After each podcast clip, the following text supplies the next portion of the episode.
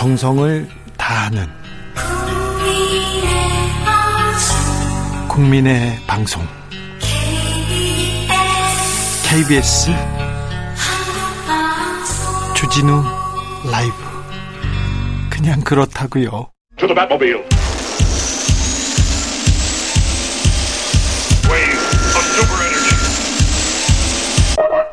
주 기자의 1분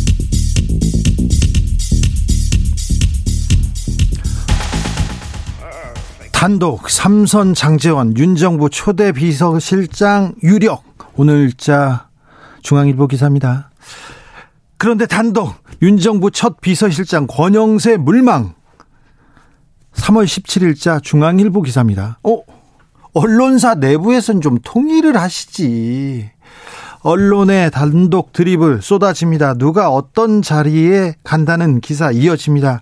정치가 카지노 판도 아닌데 자꾸 찍기 보도 성행합니다. 맞으면 특종이라고 우기고요. 아니면 말고 바로잡지도 않습니다. 오보를 반성 하는 건 언론에서는 용납할 수 없는 관행인가 봅니다. 인사 중요합니다. 그런데 며칠 먼저 아는 게 그리 중요합니까? 정확하지도 않아요. 장재원 의원 아니라고 바로 하지 않습니까? 가끔씩 그 자리 밀어주려고 하마평 기사 쓰시는데 그런 정원 유착 많습니다. 다 티납니다. 웃겨요. 그 어느 때보다 언론 개혁에 대한 목소리 높습니다. 제발 국민의 눈높이에서 국민의 알 권리를 위해서 기사를 좀 써주세요. 박근혜 전 대통령 이사떡이 그렇게 중요합니까? 당선인 점심 메뉴 또 그렇게 중요합니까? 당선인 다녀간 식당 맛이 좋았다는 르포 이건 좀 너무하지 않습니까? 그리고 국민의 입장에서 질문을 좀 해주세요. 김치찌개 이야기만 묻지 마시고요. 기자님들 왜 그렇게 타자는 열심히 치시는지 지금까지 주기자의 1분이었습니다. 아델 루머 헤시트.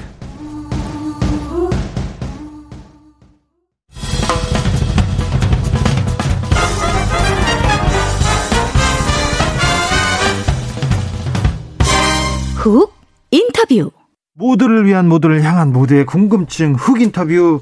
윤석열 당선인 용산 시대를 외치고 있습니다. 절대 청와대는 안 간다고 해서 계속 이, 이 이슈 이렇게 크게 문제가 되고 있는데요. 안보 공백 걱정하는 분들도 많습니다.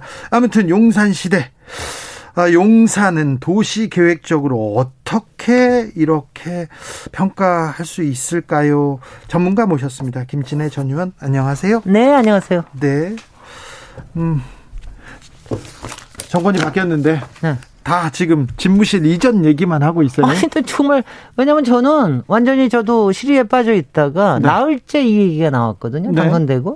그러고 나서 11일 되는 날 직접 나와서 발표하고.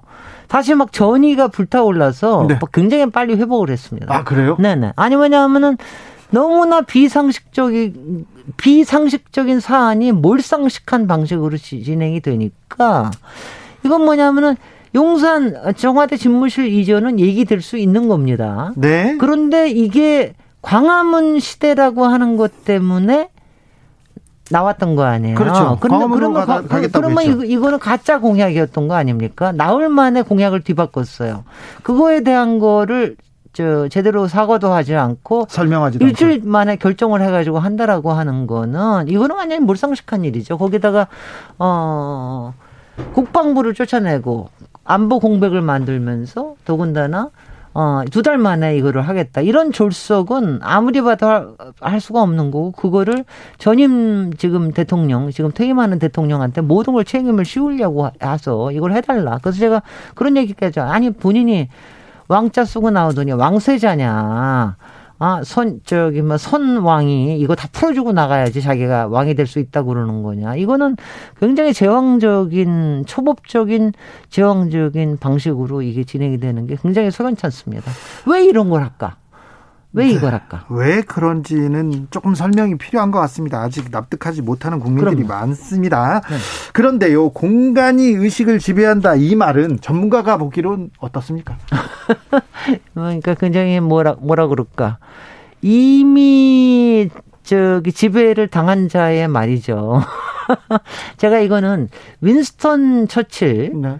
예전에 한 말이 있어요. 네. 그게 뭐냐면 우리는 건물을 만들고 건물은 다시 우리를 만든다. 네. 영어로 하면 we shape our buildings and the buildings again shape us 이거예요. 굉장히 유명한 말이라서 우리가 이 말을 많이 써요. 그래서 우리는 도시를 만들고 네. 도시는 다시 우리를 만든다. 그러니까 이게 어느 정도 영향을 받는다는 거죠.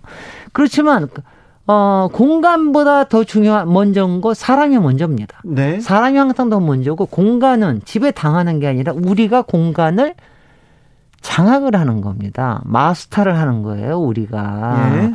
그걸 하는 게 하는 것 중에 기법이 도시 계획도 그렇고 네. 건축도 그렇고 모든 디자인이 우리가 공간을 잘 활용하는 이런 거를 하는 건데 그거를 못 하시면서 집에 당한다. 그러면 어디에 있느냐에 따라 만약에 달려면 그동안 검찰청에만 계셨으니까 그 공간에서 지배를 받으셨나요? 말이 안 되는 얘기죠. 자, 그런데 청계천도 바- 옛날에 반대했다. 경부 고속도로 뭐 개발할 때는 들어 놓았다.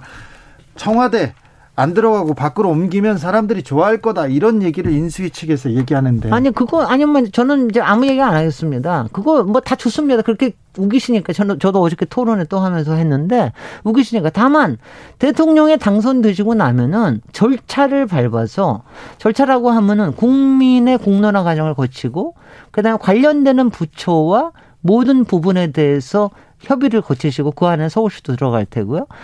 그리고 난 다음에 예산을 명확하게 해서 이거를 어떤 법을 통해서 할지 이걸 통해서 하시라는 겁니다. 그건 대통령이 되시고 난 다음에 하시면 되는 거죠. 그거 기억하시겠습니다마는 노무현 대, 대통령도 어, 행정수도 네. 나중에 행정 중심 복합 도시로 바꾼 것도 네. 다 법을 만들어 가지고 그 법에 따라서 절차를 만들고 예산을 따 가지고 한 겁니다. 그렇게 그렇죠. 하셔야 됩니다. 네. 네. 그게 좀 오래 걸리겠죠. 그 절차를 따라. 그거 싫은 거죠. 싫은 겁니까? 9412님께서 윤 당선인께 용기와 찬사를 좀 보내세요. 왜들 못 잡아먹어서 난립니까?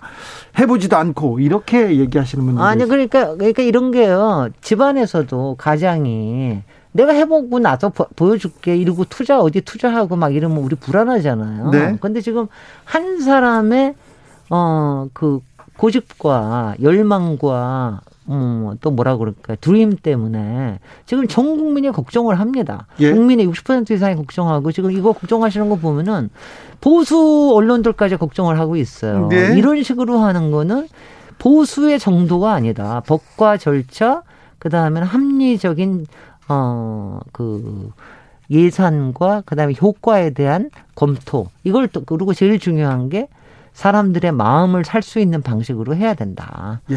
네. 일부 전문가, 뭐 건축가도 있고 교수들이 어 용산 좋은 계획일 수 있다. 뭐 유현준 교수도 비슷한 얘기를 했습니다. 도시 계획적으로 보면 어떻습니까, 용산은? 아니요, 이런 거, 난 제가 이렇게 얘기할게요. 어느 것도 안 되지 않아요. 제가, 아, 예. 왜냐하면 청와, 저 청와대도 용산으로 갈 수도 있는 거예요. 네. 저는 근데, 근데 문제는 뭐냐면은 이미 청와대는 그 자리에 있는 거, 대통령 집무실이 있는 거로 지난 7, 80년 동안 서울의 도시 계획이 다 거기에 맞춰서 돼 있습니다. 용산은 지난 2, 30년 동안 굉장히 hot place인데 여기는 항상 전제 조건이 용산 공원이 생긴다. 네. 그리고 용산의 업무 지구는 상당히 어, 고층 첨단 업무지구로 한다. 예. 이거 두 개가 전제였거든요. 예. 근데 예. 용산 공원의 전제가 깨지면 깨진다는 거는 청- 이제 여기에 대통령 집무실 들어오면은 경호와 안전과 국방과 그다음에 교통과 이런 것들이 모든 게 생기는 거 문제가 생기는 거거든요. 이거를 깨트 틀을 깨트리는 거기 때문에 제대로 원천적으로 생각을 해야 된다. 이 점에서 서울시장의 역할도 중요한데 이번에 저도 오세훈 시장을 좀 비판했습니다마는 왜 진정 나서서 이 얘기를 해야 된다. 그렇죠. 서울시가 가장 중요하지 않습니까? 그럼요. 용산구도 물론 중요합니다만은 네. 그런데 나와 기껏해서 이것도 발표하시고 난 다음에 예. 그날 와서 한 30분 만나고 가면 이게 말이 됩니까? 그러면 오세훈 시장이 지금 열심히 주장하는 것도 앞으로 어, 서울의 모빌리티 혁명이 그 드론으로 이루어져서 이른바 air권 그러니까 지상, 지상권이죠. 이 air에서 일어나는 이런 항공이 굉장히 중요한 게 되는데 용산이라면 또 이제 어우 그, 그 거기는 이제 뭐가 비행체는 못 가지 않습니까? 그러니까 그러면 그렇게 되면 비행체가 그러니까 모든 게 다 못 간다 그럴 수는 없지만 네. 위험이 커지기 때문에 그거에 대한 거를 새롭게 규칙을 다 만들어야 되는 거죠. 그렇죠. 네. 네. 그러니까 6642님께서 대통령 집무실을 옮기는 거 반대하지 않습니다. 그런데 방법과 순서가 좀 잘못된 거 아닙니까? 이렇게 얘기합니다. 그렇죠. 청와대는 음습하다, 구중궁궐이다, 가면 소통 안 된다. 이 부분에 대해서는 어떻게 봐야 됩니까? 저는 그거는 그렇게 안 보고요. 다만 네. 청와대는 요거는 있었습니다. 대통령 직무 왜냐하면 그게 노태우 대통령 때 만들어진 건데 네. 일단 의전과 경호를 너무 강조를 해요. 아, 그건 그러니까 맞아요. 그래서 이제 본관은 주로 의전이고 네. 여민관에 비서들이 나와 있는데 그 대통령이 주로 여민관에 나와서 일을 해요. 예. 근데 저도 계속해서 주장을 했는데 여민관을 개축을 해서 네. 새로 지어서 거기다가 대통령의 집무실, 비서들의 집무실, 그다음에 프레스룸까지 다 만들어서 네. 하면 됩니다. 별로 어렵지 않은데 국회에서 예산을 안 줘요. 왜 청와대 바꾸느냐 이래가면서. 네. 그러니까 아주 작은 그 대신 그동안 NSC 벙커 같은 거는 굉장히 시설을 강화를 했지요. 네. 그러니까 그것만 바꾸면 되는 거예요. 별로 어려울 게 없습니다. 그래요? 모든 게돼 있는데. 그리고 청와대는 굉장히 밝은데요. 누가 음습하대요. 아, 그렇습니다. 거기야말로 햇살이 바르고 풍수적으로 굉장히 좋은 데입니다. 아, 풍수가 좋, 아, 그러니까 예전에 네. 경복궁도 만들었을 뿐만이 아니라 고려 시대에도 행궁을 거기다 만들었어요. 바로 네. 지금 청와대 터에. 그렇죠. 사구칠이님께서 시간을 가지고 천천히 완벽하게 준비해서 준비 끝나면 청와대에서 다음날 새 집무실로 출근하면 안 되나요? 얘기하는데 안 된답니다. 하루도 안 들어가신다고 하셨으니까 안 들어가실 거예요. 어, 청와대에 안 들어가고 뭐 바깥에서 조금 어렵게 일하는 모습을 보면 또 여론이 바뀌지 않을까 그런 생각도 좀 있는 것 그러니까 같아요. 지금 어떻게 보면은 저기 전임 대통령을 협박할 뿐만 아니라 국민에게 왜냐하면 지금 일종의 전시 위기를 조, 조성을 하고 계시는 중이에요. 네. 나는 그거 그건 그냥 바람직하지 않다고 봅니다. 3282님께서 국민을 위해 잘하겠다는 새로운 정부 좀 맡겨주세요. 세수를 새 포대 시작하겠다는데 왜 비난만 하세요? 이렇게. 아니 그거니까 취임하시고 난 다음에 하시라니까. 아, 누가. 뭐라고? 네. 네, 누가 반대가 아니라. 취임, 취임하시고 난 절차대로. 절차대로. 네, 알겠습니다. 네. 민주당 소식으로 좀 가보겠습니다. 지금 민주당원이신가요? 그럼요. 네. 우리 합당했습니다. 합당했습니다. 열린민주당과. 네. 자, 민주당원입니다. 저 어제 어, 박홍근 의원이 원내대표로 이렇게 선출됐는데, 네. 자, 김진애 전 의원, 민주당 어떻게 해야 어떻게 해야 지방선거도 치르고 민주당이 어떻게 해야 살아남는다. 아니 지도부에도 안, 안 있는 사람한테 일단은 저는 이번에 박홍근 원내대표 선출은 저는 이재명 사랑법 그 다음에 민주당을 좀 제대로 한번 일을 맡겨보자고 하는 뭐 어, 여러 바램에 대한 부응이었다고 생각이 되고요. 기회가 예. 생겼으니까 일단 원내는 기본적으로는 우리 지금 필요한 특검법 그 다음에 검경 수사 분리 부분 이런 부분들을 이번에 4월 입법을 완벽하게 해야 되고요. 네. 그다음에 중대선거구제 뭐 이거 이런 거 해야 되고 그다음에 선거는 또 선거대로 치러야죠. 비대위원회에서 선거는 그리고 어 그 다음에 이제 하면은 선대위원회와 네. 후보들이 치르는 거니까 네. 잘하면 되죠. 또, 또 창의적인 생각이 많으신 분이고 네. 또 남이 보지 못하는 걸 잘 보시는 분이니까 제가 물어보는데 네. 이번 대선에서 네. 민주당이 패한 원인은 뭡니까? 아니 왜냐하면 마지막에 몇 가지 저기 했는데 빅 아젠다를 처음부터 던졌어야 된다. 정치 교체. 네. 그다음에 그다음에 저 갈등과 혐오의 정치에 대한 대립과 네. 그다음에 기득권 카르텔에 대한 이거를 파, 저, 타파하겠다라는 걸 처음부터 좀 강하게 했어야 되는데 그게 약했어요. 그러니까 나중에 불꽃이 타올랐지만 네. 너무 늦게 타올랐습니다. 그러니까 나중에 이 정치 개혁이라든지 큰 아젠다를 던졌는데 네. 아 이게 일찍 하지 그랬냐 왜 선거 때. 선거 때 이제 며칠 안 남겨 놓고 얘기하느냐 그 지적에 걸렸던 거죠. 다- 네. 그렇습니다. 지금도 민주당의 길이 거기에 있다고 보십니까? 아니요, 그거는 아, 할 일은 당연히 하고요. 그런가 네. 하면은 이제 뭐 굉장히 저 이재명 후보가 그만큼의 표를 얻었던 거는 이재명 후보가 굉장히 실사구시적이에요. 네. 그리고 실용적으로 가기 때문에 있기 때문에 민주당도 약간의 이념의 틀에선 벗어나서 네. 그런 실용적인 노선은 좀 앞으로도 왜냐하면 이거는 개혁과 실용이 항상 반대가 아닙니다. 네. 같이 가야 됩니다. 알겠습니다. 네. 재난 속보 잠시 어, 전해드리겠습니다. 오늘 오후부터 내일 오전까지 제주도 남해안 지리산 어, 부근을. 중심으로 돌풍과 천둥 번개를 동반한 많은 비가 내리고 전국 대부분 지역에도 비가 내릴 예정이니 유의해 주시기 바랍니다. 퇴근길 특별히 조심해 주십시오. 5405님께서 난 7학년 주- 중반에 들었는데요. 아, 네, 70대 중반이라는 거죠. 청와대 들어가면 바로 죽나요? 국민과 대화는 자주 나오면 되지요. 들어가서 합참 옮기고 국방부 옮기고 청와대 옮긴 거 안 되나요? 내가 좀 무식해서 그래요. 아닙니다. 뭐 지금 김진애 의원께서도 이렇게 지적해 주셨습니다. 9227님께서 다수의 국민이 뽑았으니 결과도 감내해야죠. 이렇게 얘기했습니다. 지난 지방선거 때는 그 서울시장에 나오셨어요. 제가 열린민주당의 서울시장 후보였는데 네.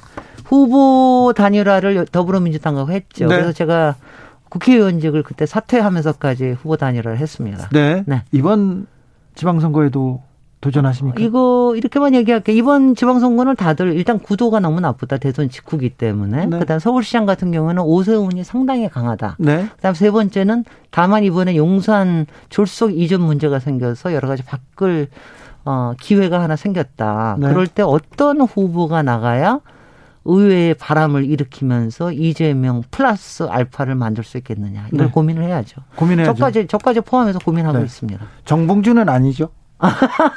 그런 얘기 물어보시면 안 됩니다. 네, 안 됩니다. 정봉, 네. 정봉주는 아니랍니다. 아니요. 그런 얘기를 물어보시면 안 됩니다. 알겠어요. 그거는 제가 코멘트 할 수 있는 게 아닙니다. 알았어요. 네. 네. 1447님께서 세월이 달라지면 변화가 생기는 겁니다. 국민께 돌려주신다잖아요. 좋은 일인데 왜들 비난으로 그러세요?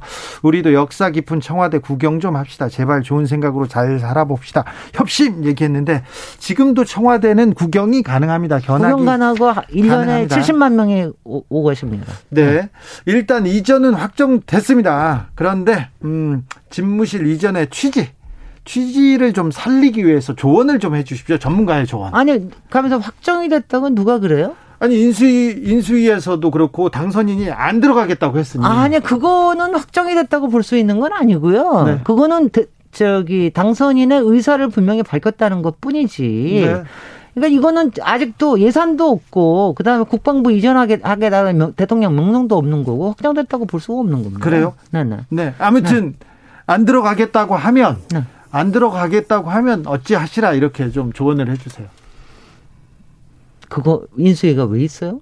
그런 거 조언하라고 있는데 그렇죠. 인수위 아니에요. 제가 인수위 아닌데 네. 그걸 왜 조언을? 전문가니까. 청와대에. 일단 들어가서 네. 모든 시설이 99.9% 갖춰져 있는 청와대에 들어가서 국민을 염려하게 하지 마시고 경호 잘 받으시고 왜냐하면 경호를 잘 받는 것도 대통령 측의 의무거든요. 예. 국민 불안하게 하지 마시고 청와대에 있으시면서 잘 계획 세우셔서 국민들 어, 그, 설득하시고, 이렇게 해서 가면 되는 거 아니겠어요? 뭐, 아 니, 여기에 다른 얘기가 뭐가 있습니까? 아, 그러니까요. 그런데 안 들어간대잖아요. 절대 청와대는 안 된다지 않았습니까? 아니, 글쎄, 그러면은, 그, 저기, 뭐야, 그거를, 도대체, 아니, 그, 도, 도대체 어떻게 해야 될지, 그는 모르겠어요. 미스테리야. 아, 그렇습니까? 네. 그, 그, 그 김진애도 전혀 생각이 안, 된, 안 듭니다. 아니, 왜냐하면 저도 네. 뭐 설계하거나 저기 할 때 여러 클라이언트가 굉장히 여러 가지 자기 나름대로의 편견이 계신 분들이 있어요. 네. 근데 이거는 대통령은 그런 편견을 가지시면 안 됩니다. 어떤 고정관념을 가지시고 하면은 그러니까 여러 가지 얘기가 나오면 그걸 들으시고 그 안에서 합리적인 방법으로 선택을 하셔야지 네. 본인이 먼저 갈 방향 정하고 가시면 곤란합니다. 그렇습니까? 네. 아, 네. 좀, 좀 들었으면 이 얘기를 좀 들, 들으셨으면 좋겠습니다. 좀 부탁드리겠습니다. 지금까지 김진애 전 의원이었습니다. 감사합니다. 네, 고맙습니다. 교통정보센터 다녀올까요? 오수미 씨. 정치 피로, 사건 사고로 인한 피로, 고달픈 일상에서 오는 피로. 오늘 시사하셨습니까? 경험해 보세요. 들은 날과 안 들은 날의 차이. 여러분의 피로를 날려줄 저녁 한 끼 시사. 추진우 라이브.